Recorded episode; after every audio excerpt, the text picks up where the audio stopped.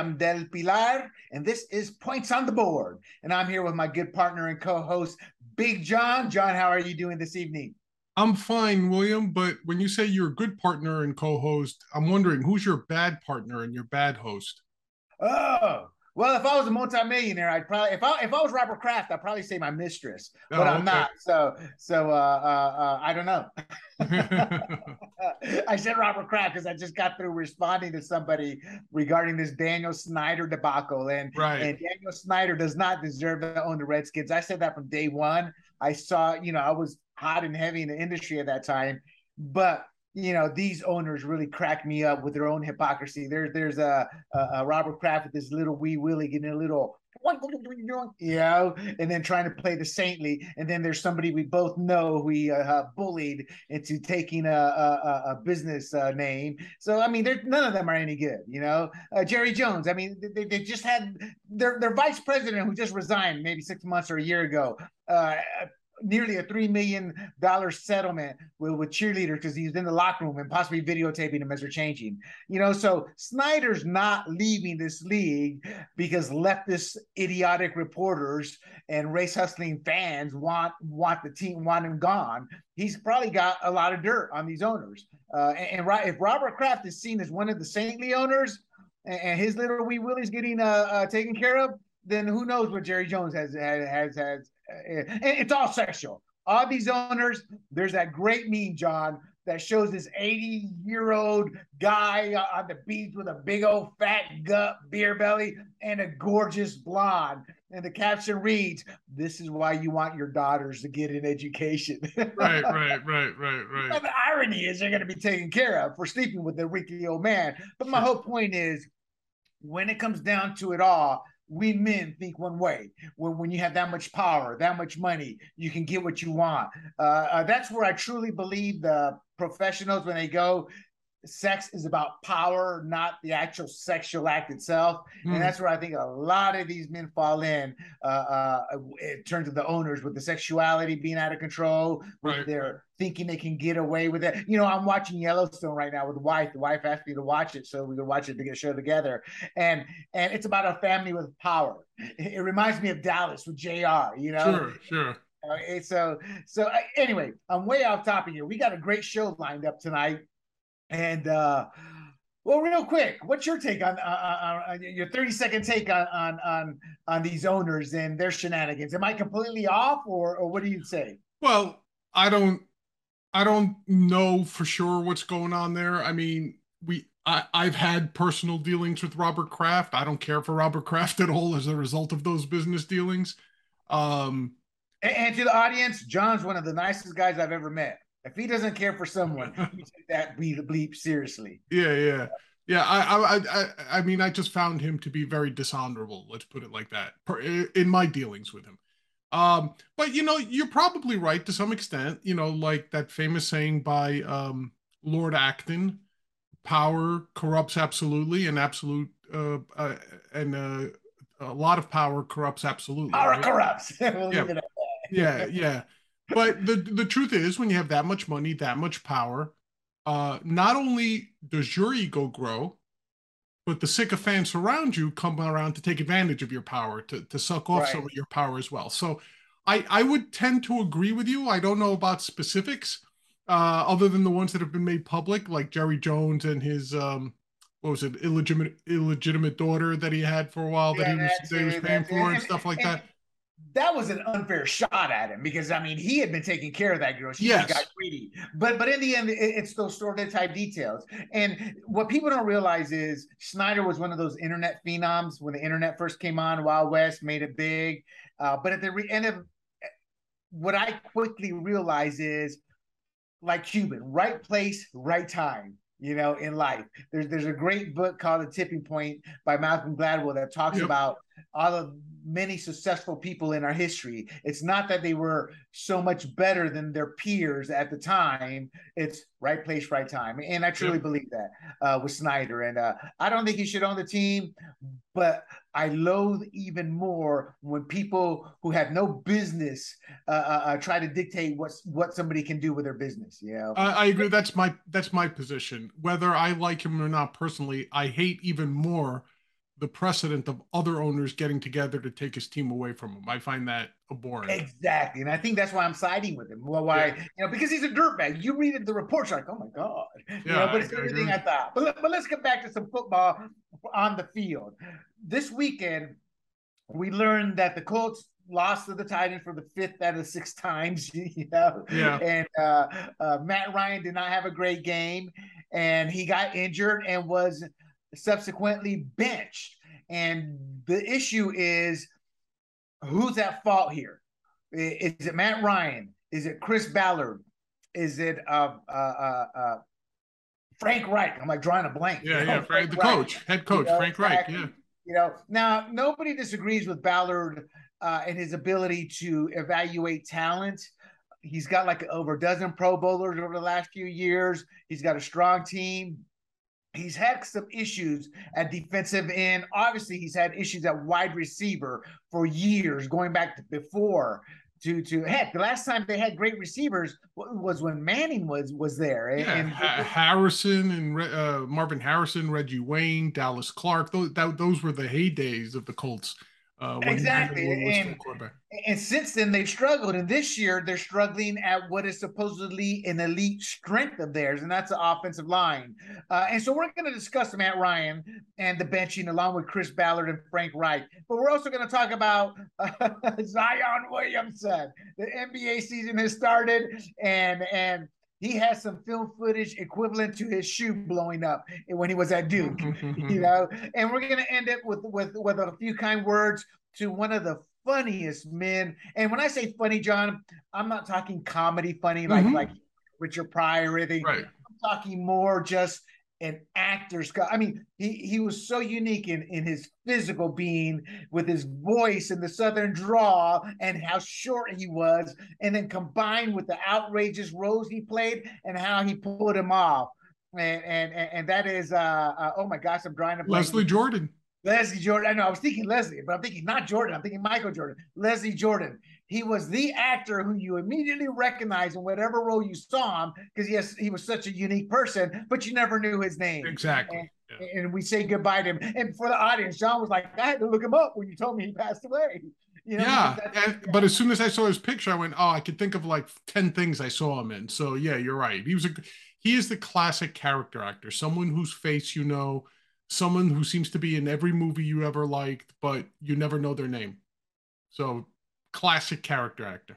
Right, and and and I was shocked at his death. I, I assumed he died of eh, from anything from COVID to heart attack to natural causes, you know. So I was a little surprised. And we'll say our goodbyes to him. Okay. Uh, we're, we're, hoping for a tight show tonight, people. We want to get you this information and get out without wasting your time, my time, Dee's time, Lisa's time, the whole world's time. How's that? there you go. Okay, so as I said, going back to Matt Ryan, general manager Chris Ballard has built teams. He's had some issues uh, on the defensive front, as well as we talked about with wide receiver and recently the offensive line. Uh, but I think the one issue he's had the most problem, and this is any general manager, and this is why I think head coaches uh, are overrated. Uh, look at Andy Reid could never win anything until he got Patrick Mahomes. Chuck Noll had Terry Bradshaw you know, Tom Landry had Roger Staubach, and and Frank Reich has had Andrew Luck on his way out the door, Jacoby Brissett, Philip Rivers, Carson Wentz, Matt Ryan, and now Sam Ellinger or Ellinger? Which one is it? I, I've pronounced it Ellinger this whole time, so I don't know. We'll see. We'll find so out. in Frank Reich's few years in charge, he's had one, two, three, four, five, six quarterbacks you know, with Ellinger being his sixth quarterback. Uh, now, granted, he had Matt Ryan to start the season uh, before going to the to, to, the youngster. But the Colts sent the Atlanta Falcons a third round selection for their longtime quarterback this offseason. But before I get any deeper with what I want to talk about, John, what do you think about the fact from 2018 to 2022, current day today, He's going to be on his sixth quarterback. That's what one, two, three, four. That's five seasons and six quarterbacks. Yeah. Well, to be honest with you, what it tells me is they've never invested in the future. Look, they were clearly devastated when Andrew Luck retired. Andrew Luck retired when he was 29, I think. He was still a young man. He was entering the prime of his career. He was there he was their Peyton Manning, he was their Tom Brady, and losing him devastated that franchise. And I think their opinion was every year since he retired, we're one quarterback away from the big game. And right, I right. think that that between ownership and general management, they really thought they were just a quarterback away. That's why you see this series of either game managers or old veterans who were cut by their former teams for a reason. All of a sudden, they end up on the Colts. So, Jacoby Brissett, for example, was uh, Luck's backup. So when they had him, you figure, okay, it's a transitional guy, but they didn't draft anybody.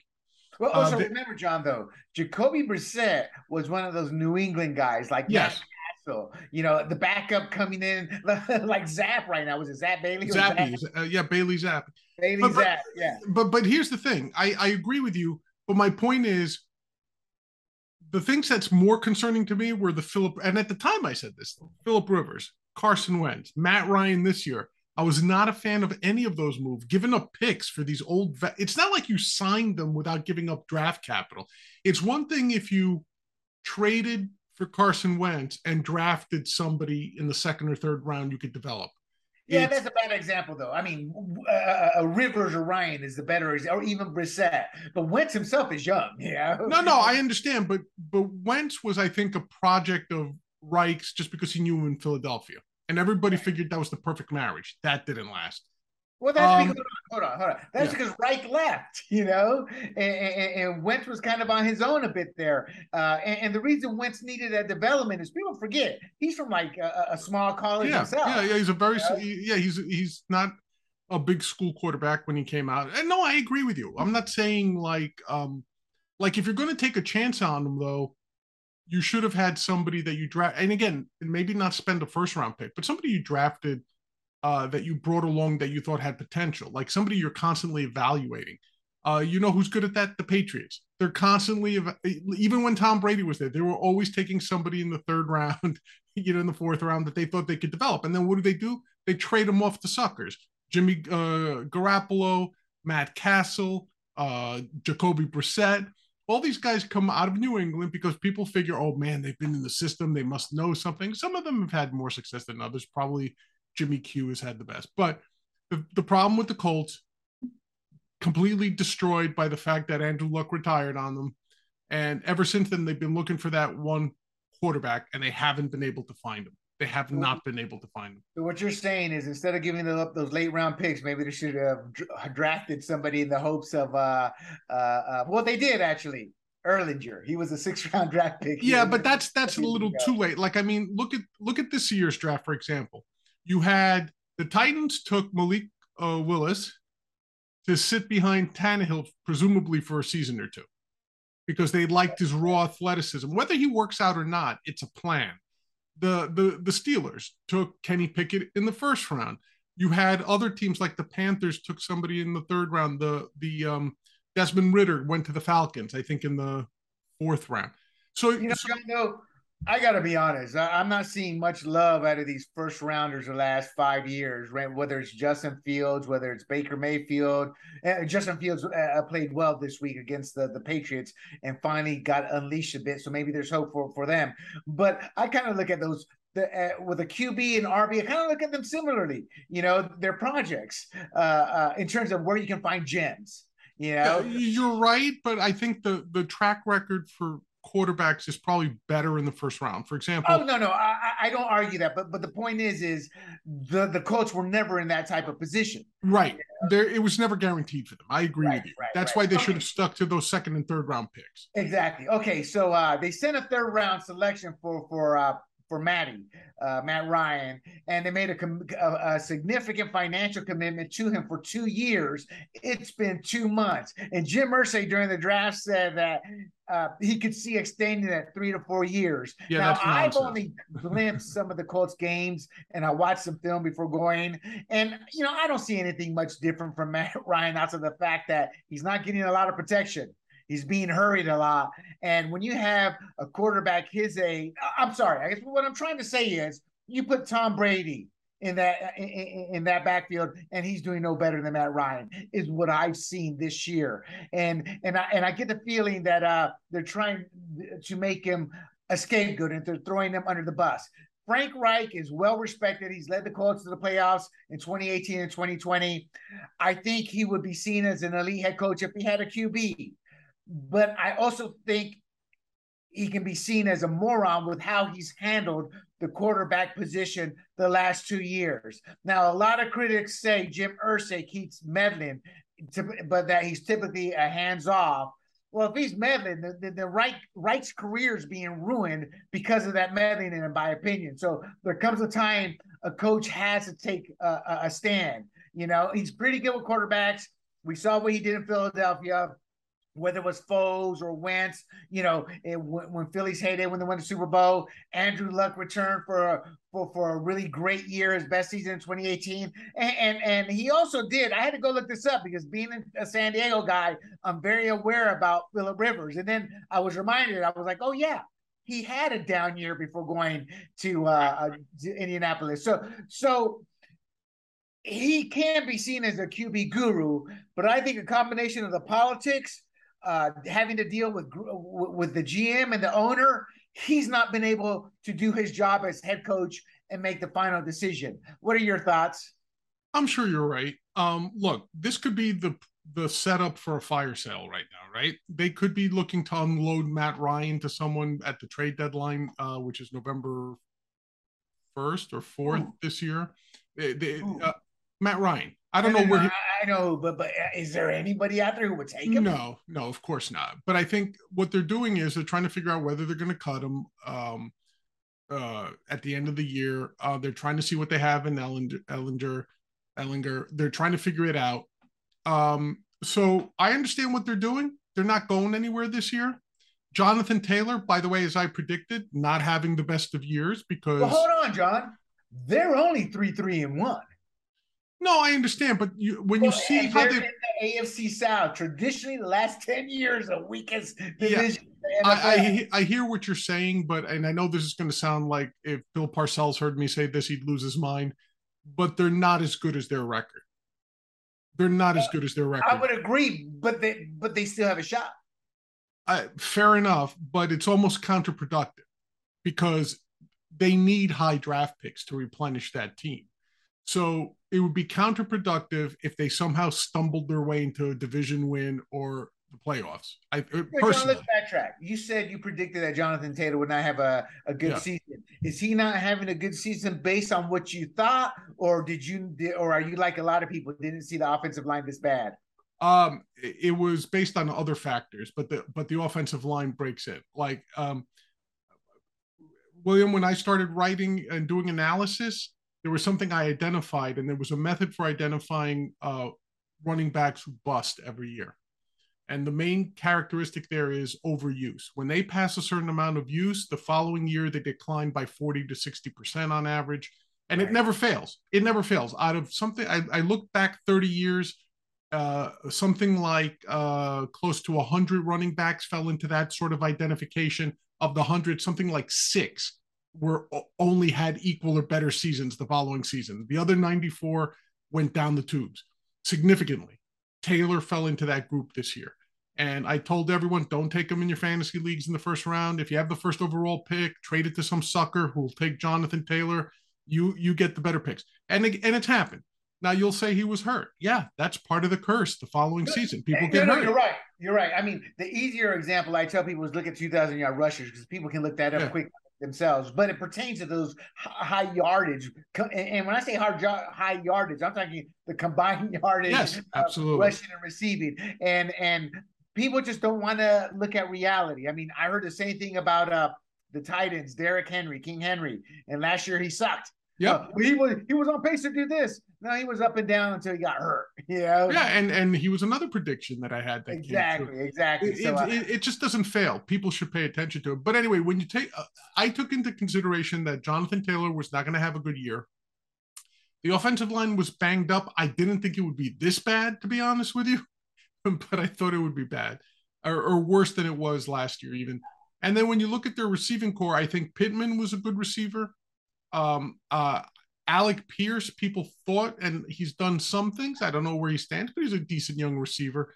Um, but at tight end, they really don't have anybody of value, and I don't see depth in their receiving corps. So when you put it all together, Matt Ryan was going from either a bad situation to a similar one when he got traded from the Falcons to the um Oh, oh, I got to interrupt you, know, you right to the there. Colts, or you know, maybe worse. Yeah, you're spot on, Big John. You're spot on. The reason I stopped you is because the reason Ryan did go is because he was sold by Frank Reich that we have an elite, not not a great offensive line, we have an elite offensive line, and he also sort of we got a dominant running back in Jonathan Taylor. You don't have to carry, you know, carry the water here.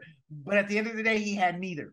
So it may as well have been back on the Falcons losing team. Uh, and, and, Frank Reich, uh, this is what I don't like about coaches. It's easy to say crap like this, but at the end of the day, you're still not being held accountable because you're still the coach. Right. You know, he says, We did not hold up to our end of the bargain here. We promise you one of the top NFL rushing games, and we promise you great protection, and we haven't really as on offense delivered on that. And then he goes on to talk about during the presser that him, uh, Chris Ballard, and, and and the drunk owner uh, Irsay had, and I, yeah, I don't like Irsay. Yeah, Jim Irsay had a conversation. Yeah, no, he was a drunk. There's no alleged, a DUI, a drunk, a damn drunk. Yeah, for the audience, John's gonna say, "Where's that alleged at?" Yeah, please help me out here, will you? There's no alleged. He was found guilty. All right. Uh, so, uh, but they had a, they had a long talk, and and the scuttlebutt is that this is kind of Irsay pushing his decision, decision again. How he pushed, he was the voice that pushed Wentz out. Uh, he's the voice that pushed Ryan out. And to me, there comes a point, as I said earlier, Frank Reich's got to got, got to grow a pair and go, hey, I'm the head coach, not you. And if he gets fired, he'll actually probably gain greater respect around the league. And, and if he's that good, he'll work his magic and then land a better job. That's how I view the long, the bigger picture right. here. But instead, he acquiesced. And and you know, the offensive line, some analysts are actually saying, John, it's one of the worst in the league. In deference to you with Jonathan Taylor, the rushing attack ranks third from the bottom. You know, so uh, uh, and Reich did not say it was Irsay's decision, but he kind of did allude to that a little bit. And and in their defense, so Ryan has been inconsistent. He has been fumbling. He was throwing interceptions, and at the end of the day, each week they probably kept thinking, "Who else do we got here?" But I'm a firm believer. A good chunk of the the negatives on Ryan is a product of a bad team around them. Uh, yeah, I'm trying to. So they are three, three, and one. He suffered a grade two shoulder separation, and that's the excuse they used early on. But they came out later and saying this replacement is for the rest of the season. and I, I got to tell you, Ryan's thrown 2,008 yards, nine touchdowns, league leading nine interceptions. However, he has been sacked, people, 24 times. That's tied for the most in the NFL. 80 hits. That's most in the league. Now, people, let me tell you something. When you're 24, when you're 22 through 28, those hits don't last as long as when you're 37. Exactly. 80 hits, most in the league, 110 pressures. You know, he's only averaging 5.9 yards per throw. That's the worst out of any starter. And Reich came out and said, because of all that, that that that that this decision would have been made regardless of his injury. And I don't blame Reich for that, but I'm not going to blame it when Reich is fired at the end of the season for having uh, two subpar seasons before this yeah. in terms of high expectations. And again, high expectations. Here's a kicker, though, uh, Big John. You're looking at a, a, a 12 million of his 29 million. He's due in 2023 is guaranteed. There's a seven and a half million roster bonus by March 17th. And if the Colts were to cut him, you're looking at 18 million against the salary cap. So this is a devastating situation for them, both short term and long term. I just threw out a lot of information, but break it down. At the end of the day, who is this on in, in the perspective of making a decision and do you agree with it? And two, who's truly at fault? And, and what I'm asking you, Big John, is is Matt Ryan's play a product product of his age and regressing, or is it just a product of being on a team that's no better than the team he left? Yeah, I think it's uh, the the main culprit is is Ballard. He's the GM. He's the one who made the trade. He's the one who evaluated Ryan. He's the one who got him over there. At the end of the day, it's his fault. Um, Frank Reich is a coach. At the end of the day, he works with whatever pieces he's given by the GM. So I don't blame Reich as much. Maybe you can quibble with his handling of the situation. Maybe he could have stood up. Maybe he could have been firm. That to me is not the issue here. Ryan, look, there's a reason the Falcons got rid of him. Okay. They understood that he was at the end of his career. And and rather than drag it on, they they decided to to rip the band-aid off. But that's and, because they were losing anyway, right? Exactly. It's not like the Colts were winning. You know what I mean? Last year, like they missed the playoffs because they lost to the Jaguars on the last uh in the last game of the season. Okay, and the Jaguars were a nothing happening team last year. So when you look at all that, it's not like the the again, it's not like they were one quarterback away. And if they were, Matt Ryan wasn't that quarterback. So uh, whose fault is it? Ballard's. That's my opinion. It's Ballard's fault. Uh, he's the one who started this mess. He did it last year. He did it the year before because he did he he's not getting the correct solution for a quarterback in today's NFL. Given the salary cap, given the restrictions, the way you build the Super Bowl winner is with a quarterback that you draft. Well, you know, John. I mean, real quick, just I'm not pushing back. I'm actually asking. Yeah. Playoffs 2018, playoffs 2020. They missed the playoffs by one game in 2021. I mean, they've never been in Atlanta Falcons. This is the first year they've looked this bad since Frank Reich has taken over. So to me, it's not like to me they were literally a couple of pieces away. Quarterback being one of them after Andrew Luck. And the reason I say that is I think they were looking for a game manager, you know, build a complete team, have the QB be the game manager, and obviously that has not worked out at all.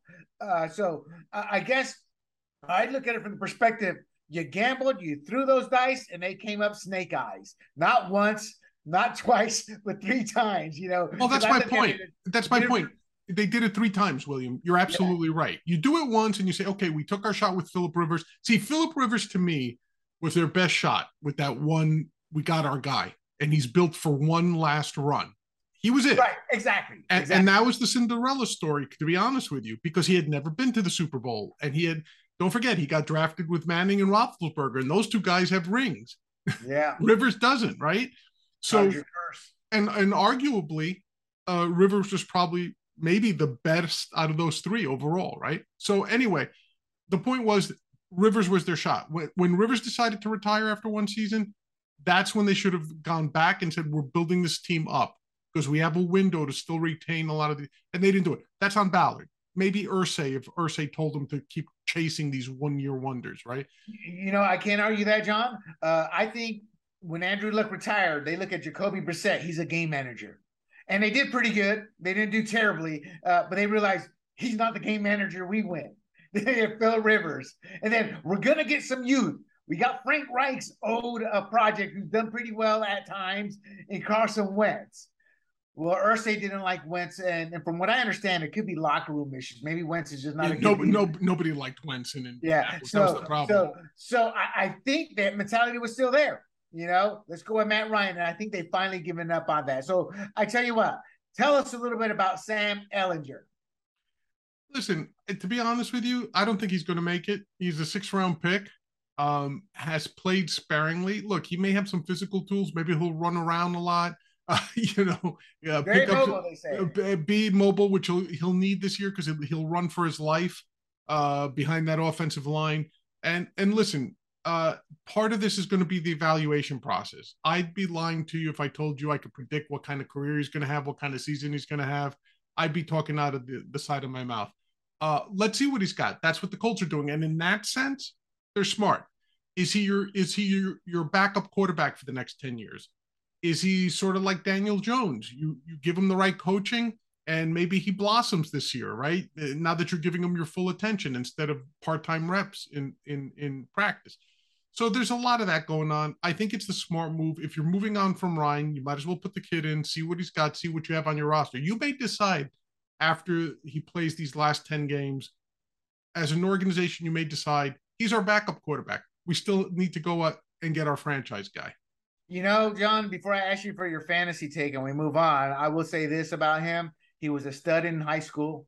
He was pursued by many universities. He played exceptionally well at Texas. And in the grand scheme of things, he was only worthy of a six round pick. Now, I'm not going to compare him to Tom Brady, but I will compare him to a whole swath of outside the first and second round quarterbacks that have gone. And people, y'all can look him up. There's been a lot of success there. The reason uh, Frank Reich says he has a special sauce to him, you know, he brings something to the table. I look at his pedigree, what he's accomplished, and in a perfect world, the last year or so as a backup have been more helpful than hurtful. In, in other words, being thrown to the wolves. I right. mean, look at Pete Willis. He just looks horrific. Not once or twice, but every single time he's been out there, coming from a small school, having to learn a professional playbook, dealing with the speed of the NFL. He didn't even deal with the fastest speed in college going to a, a small school. So I think that this is the best situation for Sam Ehlinger to want to be in. And I'm actually anxious to see w- uh, what turns up because I think statistically, you're right. Likely backup based on where he was drafted, the fact we haven't seen him, the fact he's a nobody. But there's been more than once where Magic has come out of rounds three through six. You know, so what's what's your fantasy analyst, uh, or, or as a fantasy analyst, what should fantasy owners look at here in terms of is there even anything to look at here? No, no. there you have it. People. Like to be honest with you, I didn't see much in Matt Ryan. Um, I thought if you were down to having Matt Ryan on your team for any reason, you're probably not in competition in your league or your league has uh, you know it's a 20 team league or something. Uh, all right.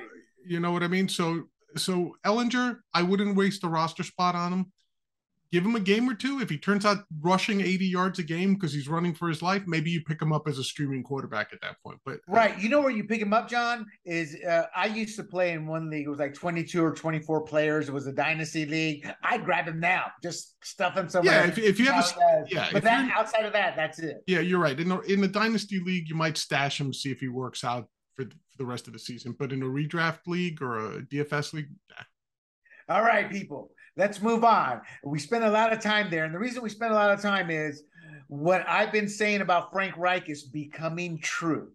I'm good, people. I'm freaking good. let's move on to Zion Williamson of the mm. New Orleans Pelicans. Who the hell would name a team the Pelicans? I, I don't know. They're just ugly, crugly birds. Uh, they're pretty. Yeah, but uh, the discussion here is going to be injury prone. Now, Zion Williamson has a combination of size and speed and that, fat. Well, eh, he can get fat. He can get fat, but but when he came out and in college, it was it was his size and speed. He was a man child, yes, so he was agreed. able to dominate. And and and he's been injured a lot. And part of the reason I think is he's he's a man child. He literally has a man's exterior uh, with the the, the the, the the interior that's still trying to grow to fill that frame out and he's playing like a man amongst boys. And I think that's one reason why he was prone to injury early on. But the reason we're talking about him, and Big John will fill us in, is what happened to him coming back after a, a, a set of injuries that sidelined him last year? Right. So this season, um, for those that don't know, we're uh, most teams are getting through their third or fourth games in the NBA season. They just started. So uh, Williamson, who had missed all of last season uh, due to a foot injury, comes back this season. He's on the breakaway against the Jazz. Uh, there's nobody in front of him, clear sailing. He decides he's going to try a windmill dunk.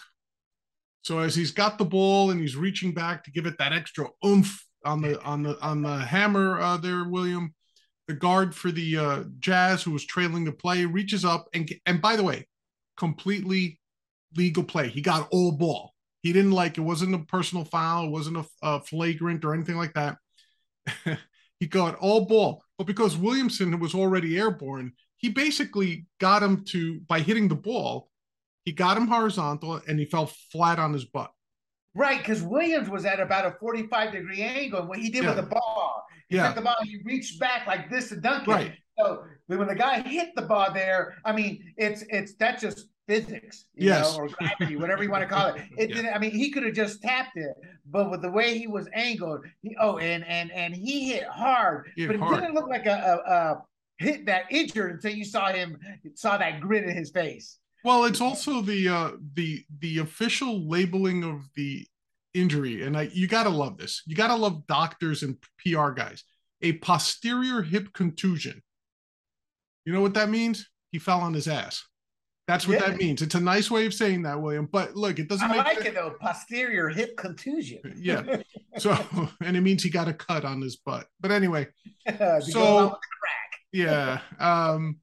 So, yeah, and this is the thing with Zion. There are some people who get hurt regardless, either because of dumb luck, either because they're too aggressive in their sport, uh, or they don't take care of themselves there's a lot of reasons why someone could be injury prone. Um, the kind of injury prone that gets resulted, William, from trying too hard, like especially say in a, in a contact sport like hockey or, or, or football, there's guys who get hurt all the time because they're constantly throwing their bodies into the middle right. of, a, of a pile, right? That's a, a running back. a running back is a perfect example, right? Um, look at Saquon Barkley for the Giants. This is his first healthy season since his rookie year, and he's tearing it up two seasons in between, mm, not so much. Uh, it's and nobody accuses him of being soft, fat, flabby, not working out. The guy's like a chiseled statue. Right, he's an Adonis. I mean, he literally is an Adonis. Right. So with him, it's it's his it's his uh, exuberance and it's dumb luck. Zion Williamson, I haven't figured out yet because he's only 22, William, and he's missed 65% of eligible games that he could play in. Think about that. Since well, he got, yeah, he got drafted number one overall, so he wasn't just a first round pick. Real quick, though, for the audience, pick. For the audience, he is six foot six and two hundred and eighty five pounds. Yep. He's a big man. Yep. And John, to answer your question, I think I already did. I think you're talking a man child's physical body yeah. uh, and the bones aren't there to support it in my opinion uh, i talk about this a lot in, with football with football the nfl and i just find it shocking that i don't hear other doctors in fan when i was running my company i was fascinated by the injuries and i talked to multiple doctors and they all right. told me that internally the human body doesn't stop growing until about the approximately the late 20s yeah this kid's 22 he just signed a big contract John, 231 million.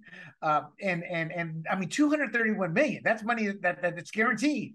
And in any other business, he would never have been signed. But in the business of professional sports, that that's not chump change, but they're gonna make their money back, they know, those yeah. TV contracts. Yeah. So, so so they view the risk as well worth it. But at the end of the day, I think he's been hurt in high school suffered a fall during warmups, which forced which forced him to miss more than a few months of action for the AAU. At Duke, you know, they blame it on the shoe blowing up. I think when he hit the ground, his foot hit the ground, his foot stayed in the shoe. The rest of him, you know, just kind of slipping. He right. And, and and that caused a knee injury. In 2018, he missed. If I'm back backtracking before Duke, in 2018, he also missed the Nike Hoop Summit as well as the Jordan Brand Classic as I mentioned at Duke, he had the injury. He was only at Duke one season, one season, one big injury. You know, in the summer league in the NBA, a few minutes into his summer league debut, he bruised his knee, which forced him to miss the remainder of the action. 2019, right knee soreness uh, before the season. Missed the summer league now, right before the season, and he misses time. And as you said last year, uh, everything from a thumb sprain to to ankle soreness. I mean, everything. Again, I firmly believe at 22, he's uh, just not fully developed. My problem is he's not going to be fully developed for another six years. You know, he may be out of the league with, with debilitating injuries because these right. injuries, you know, once you get a fracture, once you get broken up, once you get injured, you're susceptible to injury more at that same spot because it never comes back to a pure 100%. Some do muscle soreness or this or that, but some of these injuries he's had they're going to take their damage. What are your thoughts, John? Do you think he'll make it to full maturity no. before he's out of the league? No, no. He's one of these guys. He's just, you know who I, in some ways, he's like Christian McCaffrey in the NFL.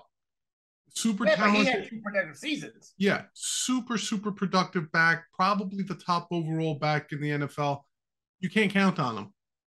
You can never count on him in your fantasy league, think about that. You draft him uh, number one overall, the guy misses half the season, or he's out for the year, or he's got a, a bad knee, or whatever. So I prefer guys who are consistent, who are dependable, even if they're not top of the line.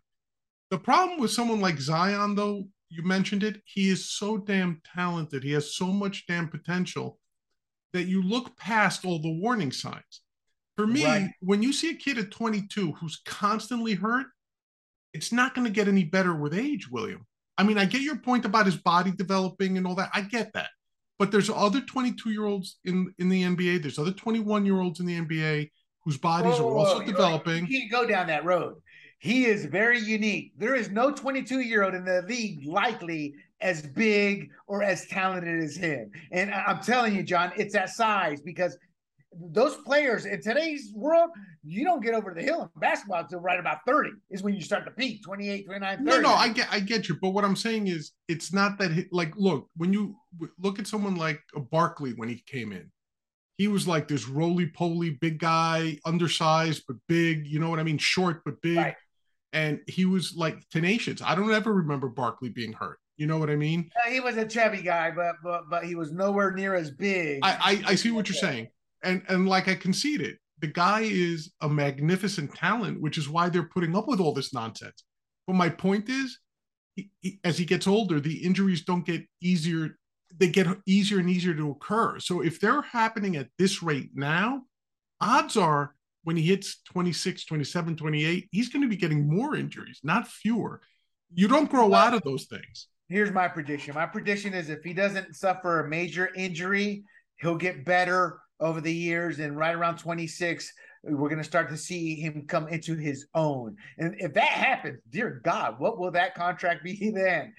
But you can't argue your logic. I get it. I guess the issue I have is it's easier for him to get re-injured at those spots but he's still young and growing so he's still gaining strength and vitality so it's it, it's not like he's 30 already. Uh, if he can make it the next four years with minimal injuries, I think he still has the ability to be a superstar. I kind of view him as Bill Walton, that forgotten player with all the talent. Yep. Who was a nobody uh, uh, until he, I mean, after he came out of college and kind of tanked bombed, but then he got to Boston a little bit rejuvenated, you know, was a full grown man internally and externally. Maybe not the best comparison because the talent level is there is no comparison when you compare Zion to Bill Walton. Uh, honestly, what I would do is if if Zion manages to keep healthy for half a season, I'd trade him off for a treasure if possible. No, I get I rid of I get rid of him now and like get his. I mean, I'm not a capologist for the NBA. We'd have to get Dennis Velasco, our buddy here, to explain it. Yeah, but like they, they have soft caps. They they don't care about yeah. caps. In fact, that league is so crooked. they allowed the Lakers to, to steal uh, a Shaq, and they didn't care about cap. But they all worked that out. So yeah, yeah, yeah. I get the your point. Their the, cap is nothing like a football cap. Fair and enough. To back up your point, in his first three seasons with the Pelicans, he's only played in 85 games due to injuries. Three seasons. Out of, out of out of he's played 85 games out of 240 Six. So nearly 300 or 250 games. 200, yeah. yeah. So uh, That's a third. On the positive, they because the guy the guy does have tendency to love his pizza. Uh, love his whatever he eats, he loves it. The Cajun food down in New Orleans, but they do have uh, in his contract that his combined weight and body fat cannot exceed 295, which I don't understand.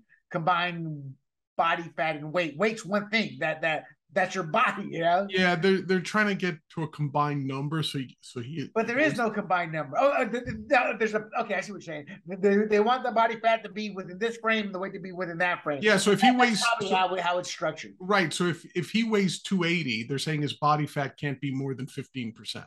Exactly, exactly. That's what they're trying to get to. Exactly. So, and if you own Zion in fantasy, after he comes back and has a couple of good games, trade him because John's right in that yeah, sense. Get rid of him. All right. Let's talk about a little funny man. And I say yeah. little funny man with a chuckle. Leslie Jordan. He died uh, this this week. Uh, today's, in fact, yeah, he just died, just passed away. Uh, today, I, I want to say, is it today that he passed away? Uh, yesterday. Yesterday, okay. Uh, he crashed his car into a tree while driving in Hollywood. Uh, he was 67. He was pronounced dead at the scene. And some people are saying, or some of his friends are saying, he may have had a medical issue when he crashed. Uh, the cops or the firemen found him pulseless and non breathing. So he may have been dead by the time he got there. And that's just the ugly facts of him leaving us. Because when I look at somebody uh, like Leslie Jordan, I'm thinking old age, like I said earlier. Yeah. So, John, you would agree he's an actor you knew but didn't know his name. Yeah. he's always someone you knew. He was on Will and Grace. He was on another show that uh TV show that Burt Reynolds was on called Evening Shade, I believe. He was on Evening Shade. I, I think oh, he was. I want to say you're right. Yeah, I think he was. I'm not 100 percent sure, but it's he's that type of character. Like he's, and you know what was amazing to me in this whole story, William? When he passed away, he was 67. I would have bet money that he was in his late 70s, early 80s. I, I was thinking the same thing. Brother. You know, he seemed very young. Uh, I mean, he looked older than he was. Like 67 to me, for the way he appeared. Whether I and you don't know if that was makeup or uh, a certain way he kept himself to, to, to put, put forth his character work, but yeah, he's a young, he was a young man at 67. Yeah, you know, John, I just looked it up. I, I don't see anything on Evening Shade, but I want to sit there and, and semi agree with you. And, and, for the folks out there, John and I, that was the era we were probably still in high school when yeah. Evening Shade came out with Burt Reynolds. That was Burt Reynolds going from super mega movie star to TV star. TV to keep making money. yeah, exactly. exactly. But, you know, Leslie Jordan, uh, I agree with you. I thought he was much older. Uh, and it's funny because I have been on television and, and, you've been on television and worked in that industry specifically, but makeup can work wonders. Yes. Uh, but the, and the reason I say that they can make anybody look really young. So the fact that we assume Leslie Jordan was much older says a lot about how, how he probably looked physically up close. Yeah. Uh, he was born April 29, 1955.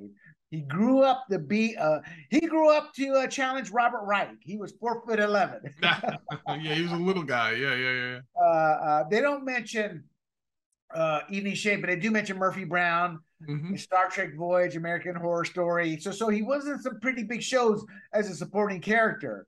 Uh, but what really got him to fame was Will and Grace he played this character called Beverly Leslie. And I do remember, I used to watch Will and Grace, the first incarnation before it came back and it was completely woke and stupid and ignorant, you know.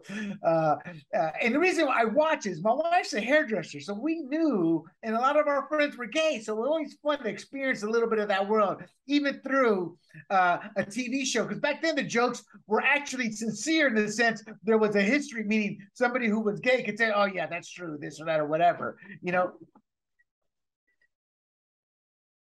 Apologies, people. My coffee. oh, you just knocked over your your coffee cup? Thank goodness it was empty. Mm. But but he was great on there. I remember him in one scene with the sparkly shorts and the cowboy western hat. I mean, and, and for people who don't know, he was gay and every role he played was kind of like whether the role was gay or not. You just assume his yeah. character was gay, he, but he did it in a lovable, uh, a, a, charming teddy bear way, and you couldn't help but like it. Am I wrong with what you think? No, no, I agree with you. I mean, I didn't know that he was gay in real life, to be honest with you. It doesn't surprise me, but I, I didn't know that for a fact.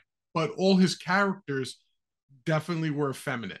And he had that high pitched voice and, and, and that little bit of a southern twang when he would talk and and he would always say good morning, you know, and he always have you know, he had that he had that affect of the stereotypical gay voice, if such a thing exists. But let me uh, ask you, yeah. every time you heard him or saw him come into a scene, you would smile. Yeah, no, no, he, and that's why I ref- I almost refused to believe he was 67.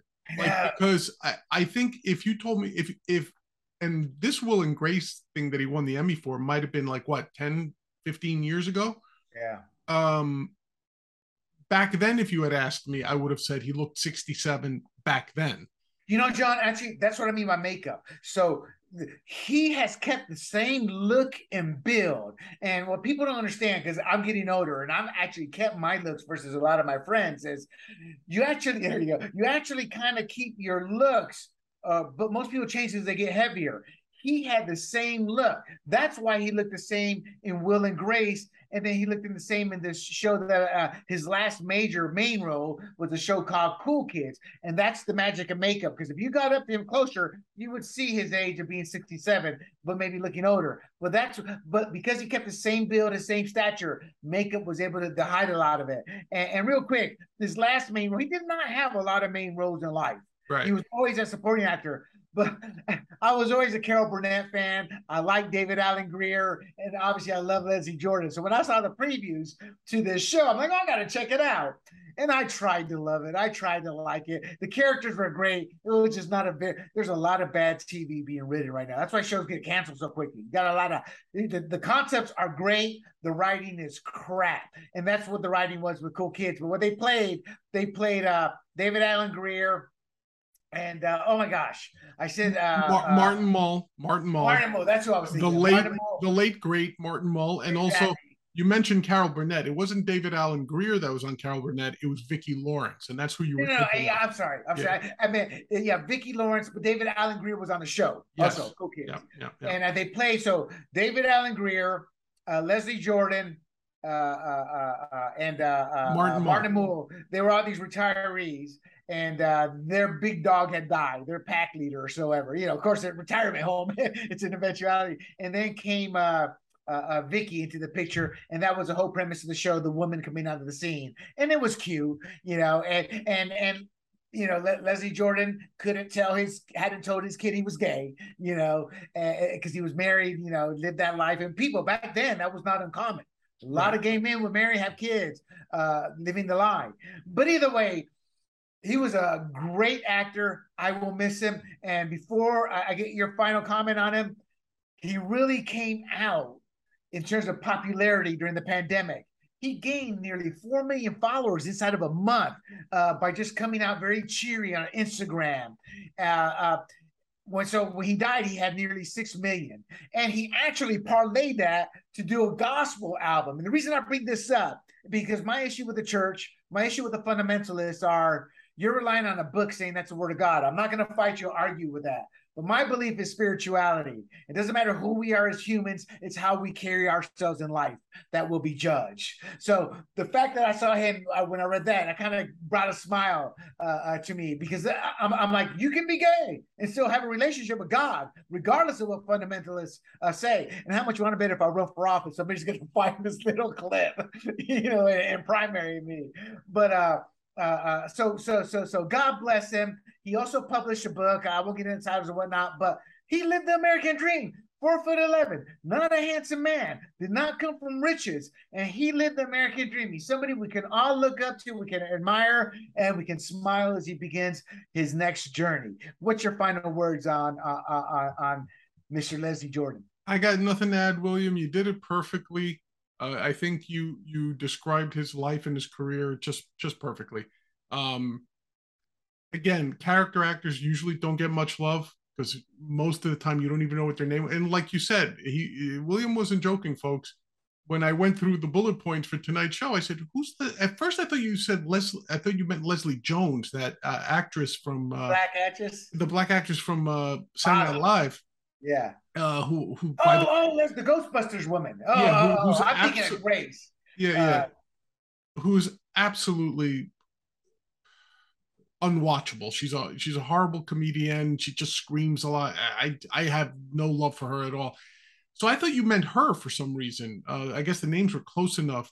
But then when I actually Googled it and I said, "Oh, okay, I remember that guy," and and then it occurred to me, and then I started reading up and found out his age and everything. So uh, yeah, R.I.P. Uh, and uh, look, he, he led a good life. So at the end of the day, um, he shouldn't complain. If he's got any sort of conscious uh, consciousness right now, he shouldn't uh, be complaining. He had he had a good life. He accomplished a lot, and he and uh, it seems like he he had a fruitful life as well. So, uh, R.I.P. Leslie Jordan you know we're losing so many loved ones and it's easier to track because of the internet versus the old days when tv guide was our our so reference or people magazine right. and uh i don't want to say we're losing too many people but it's uh it just shows how we are here for a brief moment in time yes you know i mean they're this generation you ask them who who, who robert redford or not robert redford paul newman is solid guy. Does he have a dressing or something? And that's about it.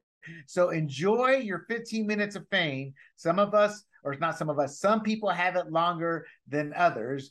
But at the end of the day, just enjoy looking in the mirror and hoping that you can look at the good Lord and go, I did not do anything wrong to uh, uh, uh, uh send me downstairs, buddy. and with that, everybody, you have been listening to Points on the Board. Before I let you go, you can find this podcast at sportsgrumblings.com on Rumble, on YouTube. And as John will tell you, our podcast can be found where, John? On all the great plaque uh, podcasting platforms: Apple, uh, Google, uh, uh, Google Podcasts, Apple Podcast, um, Stitcher, uh, all of them. Anything you could think of. Yeah, I said, but don't forget, check out sportsgrumblings.com. Not only do we have this podcast, we have big the big questions with Big John, where he does a lot of interviewing, and, and it's John just got a comment off an interview four months ago.